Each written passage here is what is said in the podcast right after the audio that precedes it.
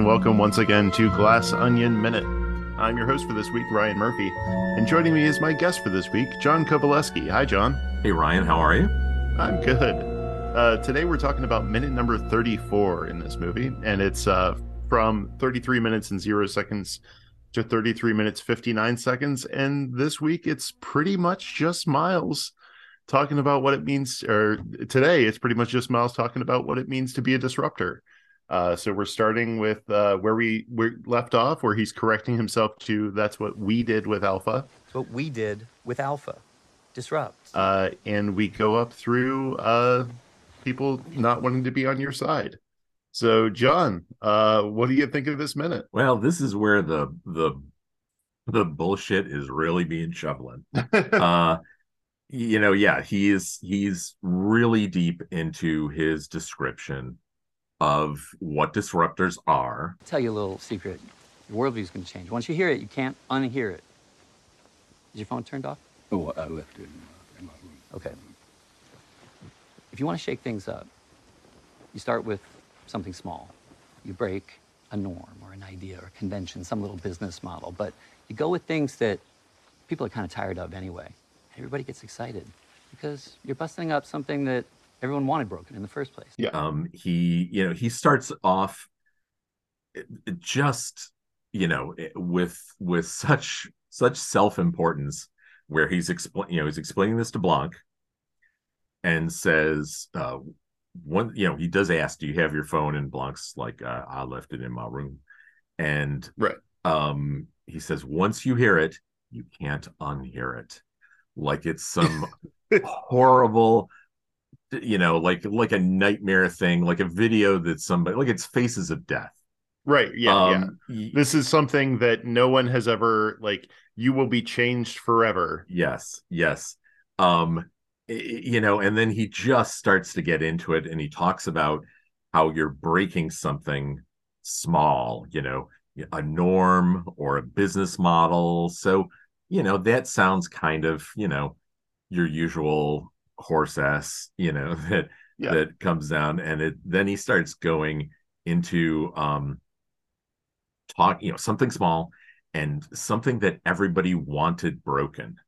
Uh, once again, uh, and in and in and in assumption and excuse for whatever behavior uh, comes. You know, it's a little bit like we were talking about before with Birdie and yeah. her Beyonce thing of you know, and her all her racial things, you know, it just says right. it like it is. You know, it's what everybody's thinking. Uh, the usual, the usual excuses. That's the infraction point. That's the place where you have to look within yourself and ask, Am I the kind of person who will keep going? Will you break more things? Break bigger things? Are you willing to break the thing that nobody wants you to break. Because at that point, people are. It's, it's, yeah, I mean, it, it's kind of, it's very funny for him to be like, you know, this is something that will, will change your life forever. You can't unhear it once you hear it.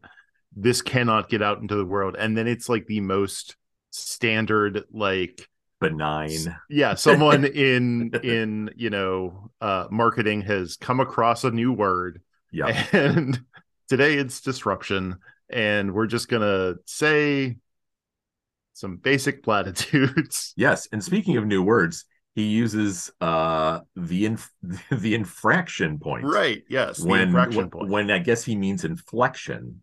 Yes. Um and this this is not if i remember correctly this isn't the first time he's misused a word or even made up a word. Yeah. Uh, but Blanc will be calling him on that later on in the movie about how how just dumb he is. And when you were mentioning just a marketer and whatever, yeah, I used to work when I was first out of college for a consulting firm. Mm-hmm. Um, I worked in their AV department when there was such a thing as audiovisual. Uh, yeah, we were we were making slides. Sweet. Yeah. Um, and they definitely had kind of their standard shtick. Mm-hmm. and just sort of you know massaged it a little bit for whatever client Right. they had and I, I mean they probably did some research you know i don't know i'm i'm being overly cruel because it was an insane place to work but it, there's definitely that feeling of you know this is you know this is the kind of thing that somebody would try to sell you for whatever your business is in a way of just going this is what you need to do to Yeah. be successful not only in business but in life you know we're all Yeah. these disruptors and by doing that we became these mega whatever we are type of thing Yeah, yeah. It, it's you know, it's like someone deciding, okay, well, everything that we're going to tell our customers from now on, we're going to describe it as a paradigm shift. Doesn't matter what that means. We're just going to use words, and it seems like that's what Miles is doing here to me. yeah yeah there's a lot of that and and then he gets into uh, this becomes sort of the it's a beautiful piece of marketing i mean you can see him a la uh you know tom cruise in magnolia where he's strutting the stage i don't even remember what he is a motivational speaker i guess Yeah. maybe um and i can't remember who's the guy with the big teeth who's the real motivational speaker um uh, it'll come to me Tony Anyway. Robbins. Yes, yes, Tony Robbins, big teeth Tony. Yeah. And uh, you know, right after that he says, "Am I the kind of person um who will keep going, break, you know, breaking more things?" That becomes a selling point. You can see him selling that to a bunch of people Yeah. in a in a Marriott ballroom where everyone goes, "Oh, okay, in order to do this, am I this kind of person?" Right. who's willing to take this chance. Now he's not necessarily trying to you know he's he's trying to sell the concept to Blanc. Right. He's not trying to sell it to him as in, you know, come come come to my cult. Um although he would probably like that. I mean, he's Yeah. he loves the fact that Blanc is there. You know, it's just some weird happy accident. So he's just, I'm going to impress you with my smarts. You know, you're the big, uh, you're the big uh, detective, Yeah. and I'm gonna, I'm gonna show you what I know, how smart I am. Yeah. Yeah, it, it does feel more like, you know, not necessarily here's what you need to do to be successful and more here is why I am special and here is why we are special. Uh, in in sort of a, you know, banal uh, you know, break things and that the point is to have broken things. Uh and that sort of gets into where we're we're uh going with the the rest of the movie some things maybe if you break them things go go real bad uh yeah, I- and yeah. Oh, go ahead. Sorry.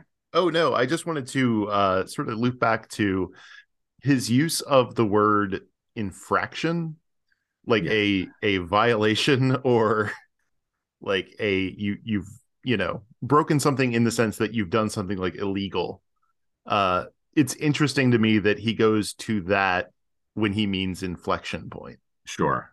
that we're No, yeah, there is the, there is kind of a real meaning to it as well yeah that he that he mistakenly stumbles onto. he accidentally gets to oh well yeah probably i'm gonna be breaking some laws right um and after that he talks about um breaking the thing that nobody wants you to break Yeah. which is a big uh you know I, I, the word is escaping me um that's basically going to happen at the end Yeah. uh where you know you know spoiler alert yeah that does you know, foreshadow what- some Yeah, stuff w- yeah, foreshadows. Ooh, that's what I'm looking for. Um, it, it, you know, it's it was it was interesting to listen to Rian Johnson's commentary about this when he when he's talking about towards the end uh, when that happens, and certainly it it you know you can kind of look at it and go, why did Helen need to do this? But it definitely does destroy um it definitely will destroy his reputation yeah you know the, his thing of wanting to be something that is spoken does does he say is spoken about in the same ways as the mona lisa? I think in, in the same sentence. Yes okay in the same sentence yeah. Um and you know it's funny we've seen a lot of uh just you know crazy people uh in the public eye who do seem to be able to do just about anything and people will still love them. Yeah. Um I I you know I I can kind of imagine Miles doing this and still having people who are will still be rabid fans. Yeah, I mean it kind of you know gets to uh we, he's making this whole speech about you know you got to break things and there will be things that no one wants you to break. He's never it doesn't seem to me that he's ever really talking about like actual in like unjust systems or things like that or like addressing anything that'll you know make things better for a lot of people. Oh uh, yeah yeah. And and and everything he's he's doing is not i mean you know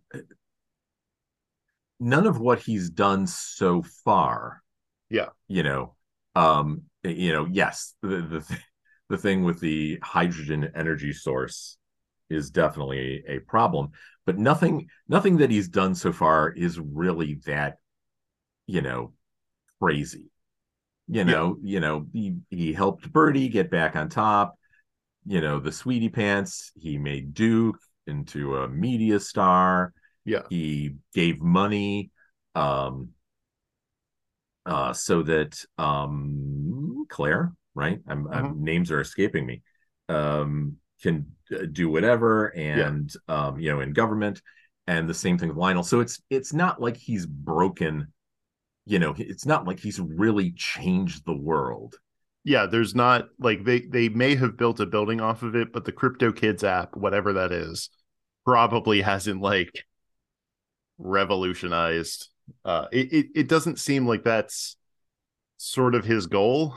Yes. And it's also he's finding this very easy to say about things that aren't his or things that like he doesn't care if things are broken it yeah. you know we get to you know what happens when people break his stuff and it's uh you know in a literal and a metaphorical sense. And he does not have the same like oh yeah this is what you have to do to be a person or right.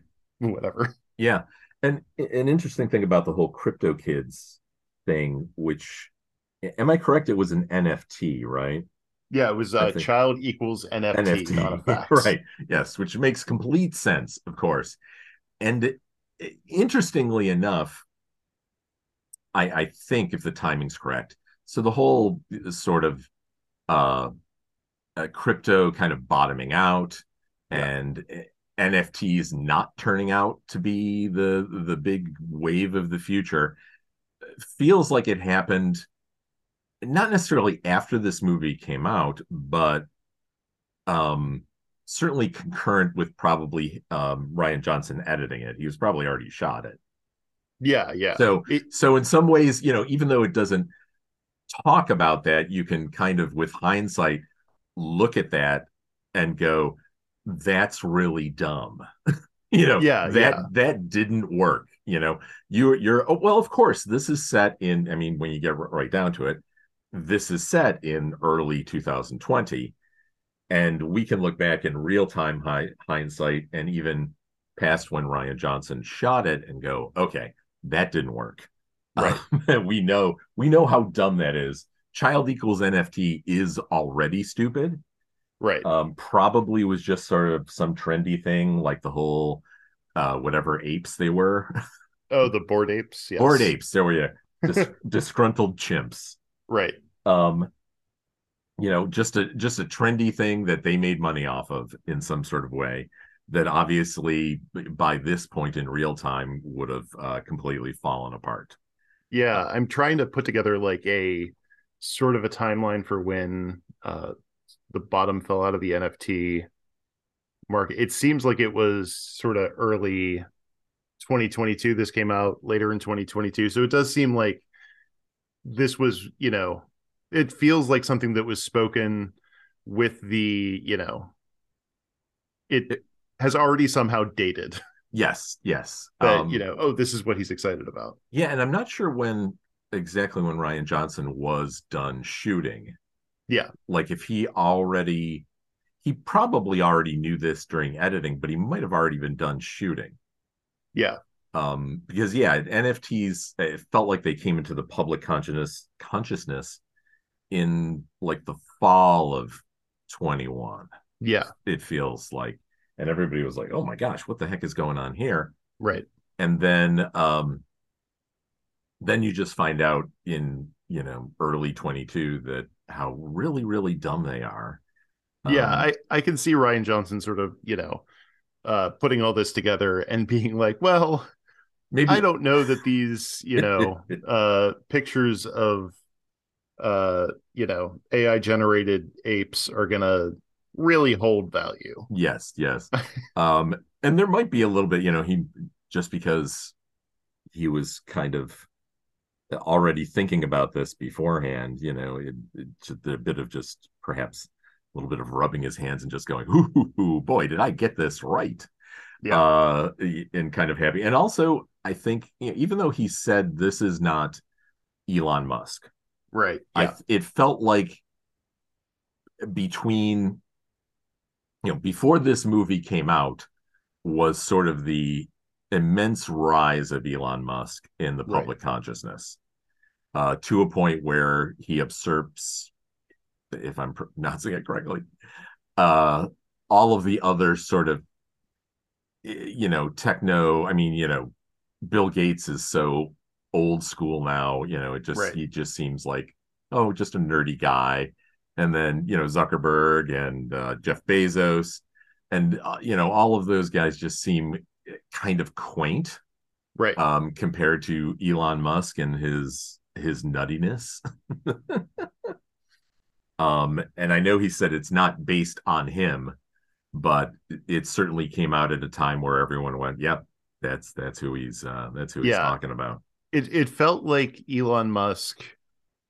It felt like it was elon musky yeah, it was it was very musky. Uh, it was it felt like I re- I seem to recall watching it for the first time. Like, um, you know, this doesn't seem like it was written necessarily to be Elon Musk, but it is definitely much more Elon Musk since it's been put together. Yes, like yes. Uh, it was shot, it feels like you know he the uh sort of Jeff Bezos uh you know even I guess Steve Jobs uh going back a bit parallels don't seem as prominent. The Elon Musk parallels seem very prominent with Miles Bron. Yeah Uh, yeah and I mean I guess that's you know the name also sort of evokes uh well I guess just in that it's short. Uh so uh yeah i mean it's it's very much um i don't know. I i guess the one thing i wanted to uh sort of uh get to um maybe loop back to for this whole minute we're basically just watching uh miles bron give this uh speech pretty much directly to the camera. Uh, right. there is one shot where um when he says infraction or yeah he says infraction point um we do get a sort of reaction cut to uh andi um who is sort of it's it's not apparent right now what her reaction really is. It's just sort of it seems like it could be uh you know just anger or um you know disbelief or something just you know exhaustion with what he's saying. Um we we find out a bit later that it is uh likely uh less that and more the kombucha. Uh, right. but uh i i thought that was interesting that you know for this whole minute we're focused on this one character except for when he indicates that he probably doesn't know what he's saying to the degree he's projecting that he knows what he's saying. Yes, yeah. Um, yeah, it's very much so he's talking to Blanc, but actually talking directly to us. Yeah. Um, as if he's trying to sell this to as if it's an infomercial. You know, you're you're watching it like, you know, about 1 in the morning, you can't get to sleep. yeah Just kind of pops up. Um, like that. Then, Yeah. a- a- as we get to the end of this minute, that's when he says, you know, uh, you know, the thing about nobody wants you to break, and he says that's the point. Um, people that people are not going to be on your side. Yeah. and obviously this is foreshadowing. Now that you've brought up that word, I'll use it a lot. Mhm. The uh, this links us to the whole hydrogen thing. Yeah. Um, and you know the things he wanted you know the the what it seems to be is the reasons why he was kind of pushing Andi out of out of Alpha. Right. Yeah. Um, and uh, obviously he's had to do some, you know, the people on his side ended up all, you know, being, you know, the other disruptors that he was going to have lie during the uh do the court case. And um and that's really going to be that's going to be the uh the problem in the end. Yeah. So uh for today, just sort of uh, you know, looking through the sorts of things that I I wanted to get your take on. Um you know, so Rian Johnson overall, um, I guess, you know, I think in the Knives Out minute we called this rate Ryan. Uh Okay. what are your i guess what is your experience with uh his other films and i guess how would you sort of uh rank what you've seen Um I've seen all his other films. Mhm. pretty sure. And I'm I the only one I mean I know that there's a lot of um uh, pushback on his Star Wars film. Yeah. I I was not a fan of his Star Wars film. Mhm. I was very excited to see it because I really like Rian Johnson. I'll talk about his other movies in a second.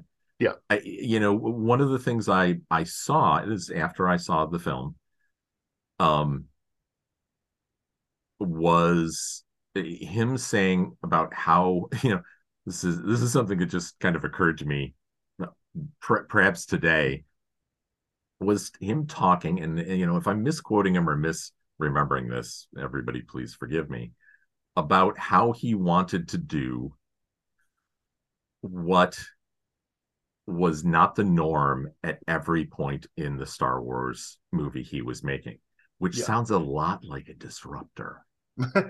it does that And- that is a good And I I kind of felt that in Yeah. the movie, you know, I, there and I don't remember much about it, eh, you know, I I really don't, but I you know, it, it just didn't seem to hang together for me. Yeah. It just seemed very, you know, I'd I'd need to watch it again to to be able to tell you specifically. But Yeah. his other movies, I've really loved. The first one I saw was Brick. Yeah. A movie that I have watched over and over again. And I love, I love, you know, uh the the sort of tough detective genre yeah whether it is uh, you know a a period piece uh you know and i do a lot of mystery reading and they all tend to kind of lean in that area uh but you know talking specifically of movies you know whether it's like the maltese falcon like a a um you know a very uh certainly a period uh film but Yeah. one that still holds up i watched in the last couple of years and i was like man this is so solid but even when you get down to uh, what me and a friend of mine call uh, man done wrong, which are not necessarily mysteries, but where you need to figure out things, where you've got your John Wick, you know, you've Right. got your your single solitary person, and yes, these tend to be a little bit more like man done wrong. You've done, and this is like man in the mankind sense, because we also have uh, female versions of this as well. Yeah. But a little bit like you did me wrong, and now I'm just going to kill all of you. right yeah Um, but Brick is is brilliant. Yeah. It should not work. The concept is so the concept on paper, as they say, is so dumb. Yeah. And for those people who have not seen Brick, it is a it is a modern noir, a single detective trying to find out who who killed somebody. Yeah. and there are lots of your standard um uh, characters you've got your muscle you've got your uh crime kingpin Right. you've got all of these things but it's all set in a california high school Right. and it has its own version of tough guy talk. Mhm. None of this should work. It sounds really, really dumb. Yeah. And he makes it work. And it's beautifully cast. Jo- Joseph Gordon Levitt, who has been in every one of his in, in Brian Johnson's movies, even if it's only a voice somewhere. Right. And whether I don't know if anyone's talked about this, but we can certainly talk about it. It- you- there is when they land, and you hear this throughout. There is they call it the dong. It's you know at top of the hour, I guess. I don't know. Yeah. That goes off and it just goes dong. That's Joseph Joseph Gordon-Levitt's voice. Yeah. Um, and in Just get him in there somewhere. yeah, and Knives Out, he is um uh, a voice of a I guess a detective on TV when um the main character is home with her mom there is just before the entire thing blows up and she finds out she's in the will Right. and um or her sister or her mom is listening to like an old TV show you know something like that you know he is he he is the tough detective in a CSI type of show or whatever Yeah. um so I love B- Brothers Bloom um uh, sorry I love Brick I've Yes. watched it a million times I've watched it with the commentary his commentaries are great cuz he just does so much the um and I love Brothers Bloom um it's probably one of his films that doesn't get talked about very much It is. Yeah. it is uh uh, you know for anyone who hasn't seen it it is a story about two con man brothers. It is told in kind of almost a fairy tale type of way. It's not completely realistic. Mhm. um they have their own fagin that they run back across. They're trying to do uh another con on a woman who has a lot of money and seems you know a young woman who seems kind of uh, lost. It has um adrien brody and uh, mark ruffalo. There we go. Yeah. um in it. And rachel weisz. There we go. And it's really really terrific. Uh i've watched it a number of times. Um i i really like looper. I Yeah. probably didn't like it as much as everyone else did but it's super solid.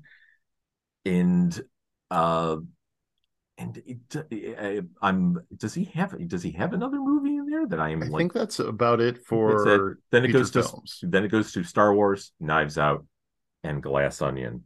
Yeah. Um, so that that's my thought. I would really probably put I'd probably put Brick on top. Yeah. Um I agree with that. and out of out of really, and I'm sorry, I'm not letting you talk in terms of descriptions, but in terms No, of no, my no. in terms of my brief rating system, I'd probably put Brick on top. You know, I I really like and enjoy the kind of effervescence of Brothers Bloom. Mhm. Then I'd probably put Knives Out next. And then, you know, I need to watch Looper again. Then Glass Onion.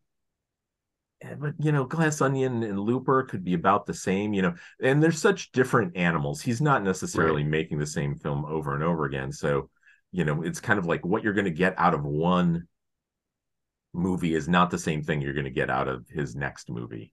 Right. I, and I think I'd have to put his Star Wars probably at the bottom. So where how would you rate them and what are your thoughts?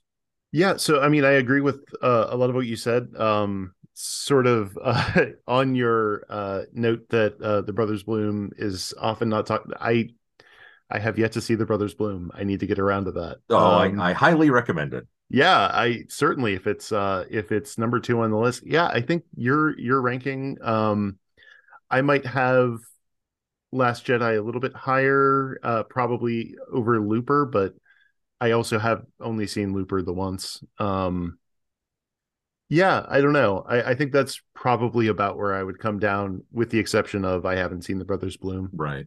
Uh, you know what? Um, I probably I mean, I should probably give The Last Jedi another shot just to I mean, it's one of those things like here's one of my dumb things. I don't know if you have anything like this, Mhm. where sometimes you watch a movie that you know is bad, but there's uh, it's made by somebody you really like and you know you like them so much that you think you know what if i watch this movie again Yeah. maybe it'll change i really love escape from new york Yeah. and john carpenter's movies and kurt russell you can't beat kurt russell you know Yeah. the the, the double shot of kurt russell as snake plissken and as uh um and as jack burton in big trouble in little china you can't beat so I love that movie so much that occasionally I'll watch Escape from LA again. Yeah. And with the hopes that somehow some magic happened and it's going to be good or at least not bad. And I'm always disappointed. So Yeah. I, I you know, especially delving so much into Rian Johnson uh, these uh, last couple of weeks as we have been recording these, you and me, in in our in our real time, even though people are listening to this in a week. Yeah. Uh, you know, there's part of me that's just like, nah, you know, give it another go. Just see. Yeah. Just see.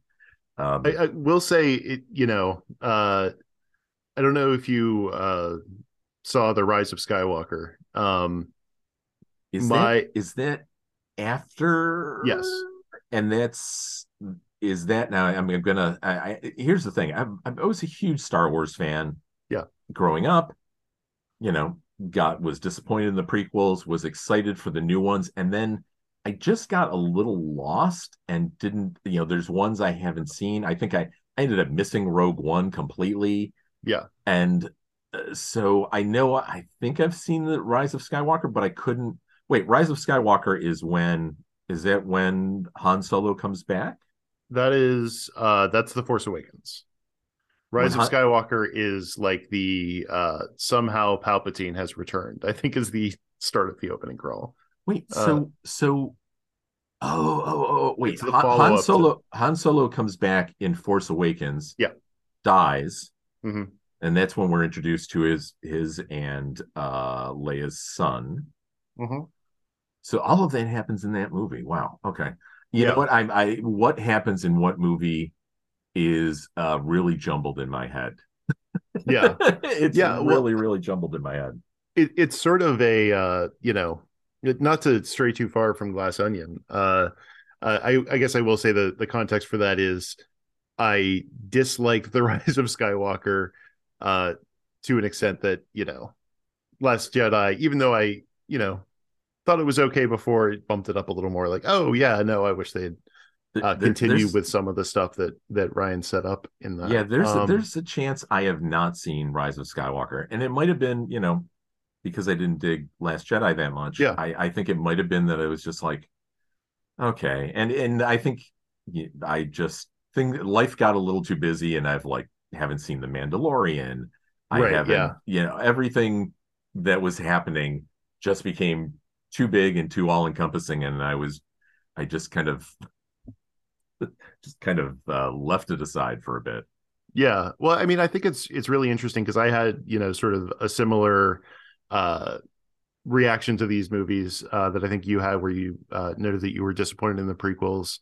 Um I find it very funny now to uh, you know, look at you know, you look across social media and like folks who are younger than than uh you or I uh Yes. love the prequels and it's their favorite like more than the original trilogy more certainly more than the sequel trilogy and i feel like there's a sort of like oh yeah that's that's what it's like to grow up with these movies right Yeah, yeah. to to take them and even for their flaws you you get through them so i'm interested to see you know in 20 years are we going to have people looking back at uh the sequel trilogy and being like oh yeah no of course that's my favorite era why Yeah. wouldn't you love that Yeah, era? I I guarantee that will happen. I mean, Yeah. I am I am older than you. I grew up uh, in the seventies, um, and I'm just assuming that I'm older than you, but I'm pretty sure I am. Uh, but you know, that was the thing to kind of notice what what things we really liked and what what was what we really saw and thought was deep in our hearts. And right. then you know i'm i you know I, I can look at that stuff and go okay i grew up on a lot of scooby-doo. And and everyone has uh, you know there's there's certainly been uh, a resurgence over and over again of scooby-doo stuff. Right. And then the people who grew up in that age then start doing remakes, start doing reboots, rethoughts on it, whatever. Um, even though if you look at early Scooby Doo, it's pretty bad. You know, it's there's a lot of worse stuff from the 70s that came right. that was out, but Scooby Doo is like, you know, it's formulaic. It's you yeah. know, yeah, Scooby and Shaggy are the are the the the characters that really shine. So it's not as bad as some things, but you know what will be the next you know the, the people who grew up during the during the new uh, batch of sequels what will they take that we look at as being just garbage? Yeah. And will become part of their childhood and when they become big entertainment bigwigs they'll say hey we really need to do something with i don't know well, you know, it's, it's a favorite punching bag, the Bratz movies or something yeah. like that, uh, or whether they'll be whether they'll be rebooting all the sort of uh, IP animated things of you know the Emoji Movie, the right. Bobblehead movie, the Troll movies, the uh, you know the Ugly Dolls movie, all these all these you know, many of which just went by. I only saw something that there was a bobblehead movie this week, and I was just like, well, that makes sense. Sure. Yeah. and there's going to be something that you know we all hate that they're they love, and they're gonna they're gonna uh, put it up on their shoulders and parade it around. Yeah, and I mean, I you know, it that sort of seems to be what's uh I mean, I don't know that I've delved into uh, his early influences, but it it sure feels like Rian Johnson watched some some mysteries. And yeah, well, he yeah, like he, yeah, he has talked about loving loving Agatha Christie. Yeah, uh, both the books, you know, and and the movies. Um, and one that doesn't seem to be streaming in places, at least that is easy for me to find, for this one, there's a there's a movie called The Last of Sheila. Yes. Which I only knew the title of very vaguely, and it was written by Stephen Sondheim, and Stephen Sondheim is in the bathtub scene uh, right. with Blanc, and and Anthony Perkins, everyone's mm-hmm. favorite uh, shower killer. and supposedly there's a lot of this sort of I don't know the bones, the feeling, whatever of Glass Onion in that. Yeah. Uh, but yes, he was he was very very uh very big on that stuff. I think uh, you know I don't know. I saw it in an interview or maybe during the commentary about how much he really he really likes those and I think we talked about it before of you know him him wanting each one of these Benoit Blanc mysteries to hang on its own yeah that not not yeah. to be not to necessarily be sequels um, just to be one other Benoit Blanc mystery. Right. Yeah, and I mean, I think that's you know, I I think that's really interesting to to watch about uh you know Rian Johnson's work, just seeing how he's going to put all that together, pull thing pull things out. I mean, I don't know if you've seen uh, Poker Face. I have the... not, unfortunately, and I really, really want to. Unfortunately, it's one of those things that I don't have Peacock Right. Yeah. And I'm just like, I can't do another stream. You know, I and yeah. what, what I do with a lot of those things is I I wait till it comes out on DVD and I get it out of the library. Yeah. uh, yeah. I, I think it's going to be one of those. Unfortunately, I, I've heard good things about it. Um, I really like Natasha Lyonne, right? Is that who it is? Yeah. Yeah. I really like her. I really liked uh, the first season of Russian Doll was kind right. of brilliant. Um, I, the second season I haven't finished and it was um kind of a little bit disappointing uh, yeah. uh, for me. I think a little bit of you know this is way off topic. It, it, very briefly, I think it was a little bit of all the sort of you know time travel or whatever was going on in the in this in the second season. she just seems so kind of blasé about it Yeah. just like yeah yeah i'm sure i can handle this and i, I think there's a little bit of just like okay shouldn't this just be a little bit yeah, threatening you know Right. uh, unnerving for you Yeah. um but yeah i really like her and obviously you know that was the reason that was the big secret reason why she was in the bathtub scene Right. um and uh yeah and i i felt you know it, it- you know we're all like this uh, all everybody who's a pop culture nerd when you notice something that other people at least most most other nerds might not know and so watching that bathtub scene when Kareem Abdul-Jabbar is in it i'm like i know why he's there Mhm. i know that he writes mysteries Yeah. and I only knew that probably in the last year or so, just in the mystery section of a bookstore, and just going, you know, I'm in the A, or well, it wasn't the, I mean, I guess it wasn't the A's. It- for some reason, it was showing up in there, but, um, oh well, it's Abdul Jabbar. I guess that's why. Yeah. And just seeing it's like, oh, he co-writes with another person these Sherlock Holmes I, I think they are like taking the characters from Sherlock Holmes. It might be Mycroft, his his brother, Yeah. and he writes mysteries, and it's like holy mackerel, you know. Um, y- y- y- some people some people have too many lanes that they work in. Where Yeah. Yeah. it's Absolutely. like I'm good at one thing, a Right. little, and and it's like oh yeah, I was a huge basketball star, and uh, I write mysteries and a bunch of other things, and you know, it's just like oh oh, oh okay. But, yeah. Yeah. but anyhow, I, I patted myself on the back, like I know why he's there.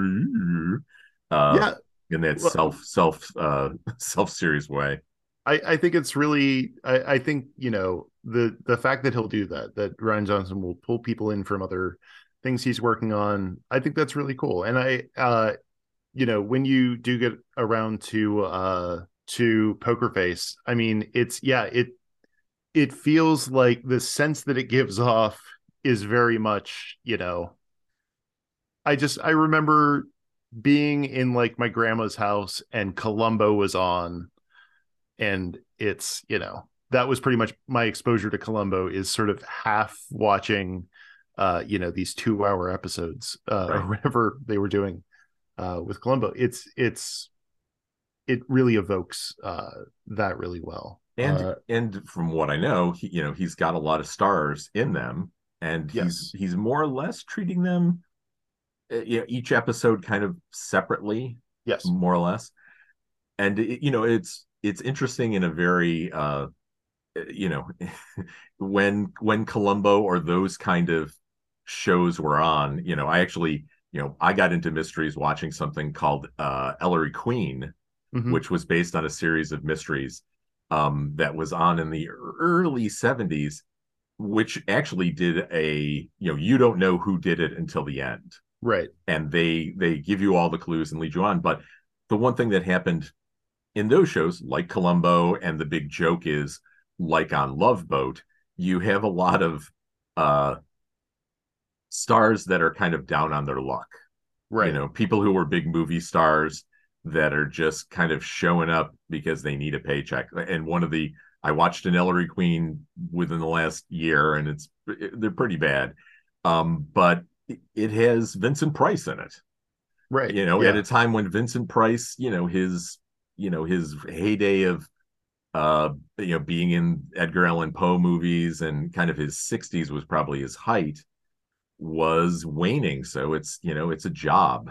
It's it's where you're going to see stars that are faded basically. Right. But rian johnson's doing the same thing and the same thing with with the, in the knives out movies of having stars who are still who are still vital. Although you know you could say uh having don johnson in right. Eh, maybe not that vital you know yeah. uh he's he's he's had his heyday. Um but y- you know i mean it's true jamie lee curtis is great. Yeah. but is certainly probably getting a resurgence in these last few years because of knives out because of halloween. She just won an oscar right? Best supporting act, uh, Yeah. act or actress Yes. So, you know, it's true. You've got some people who, you know, are are kind of more working actors than movie stars. Um, yeah, Chris Evans, movie star. Christopher Plummer, you know, really kind of a working actor at, Yeah. at that stage of his life. Uh, so you know, maybe I'm maybe I'm maybe I'm not right, you know, but uh, maybe Glass Onion, you know, kind of thinking about it, you know, obviously Dave Bautista's kind of at the top, you know, of course Daniel Craig, you know, Edward Norton's more of a working actor than a movie star now. Yeah. Uh, and we've already talked about the, the you know the resurgence of uh uh you know whatever hopefully it's a resurgence of Kate Hudson Yeah. who you know has been kind of a working actor Yeah. after being in a lot of perhaps forgettable rom-com. Yeah. Yeah. here we go.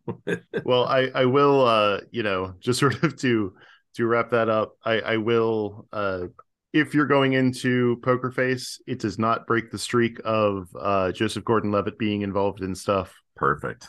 There's a lot that is going on with him. Uh, so uh yeah ho- hope you have a chance to check that out. Um anything else uh we want to say uh to wrap up here I don't think so I think we went way off track that's good that's we'll, good we'll we'll see if any of it we'll, we'll see if this uh, makes the cut I mean, we're we're uh, you know doing a movies by minute podcast that we're we're blowing up a minute into a, a full podcast episode. There's we can go off topic. I think so. I th- and we were still, uh, you know, topic related.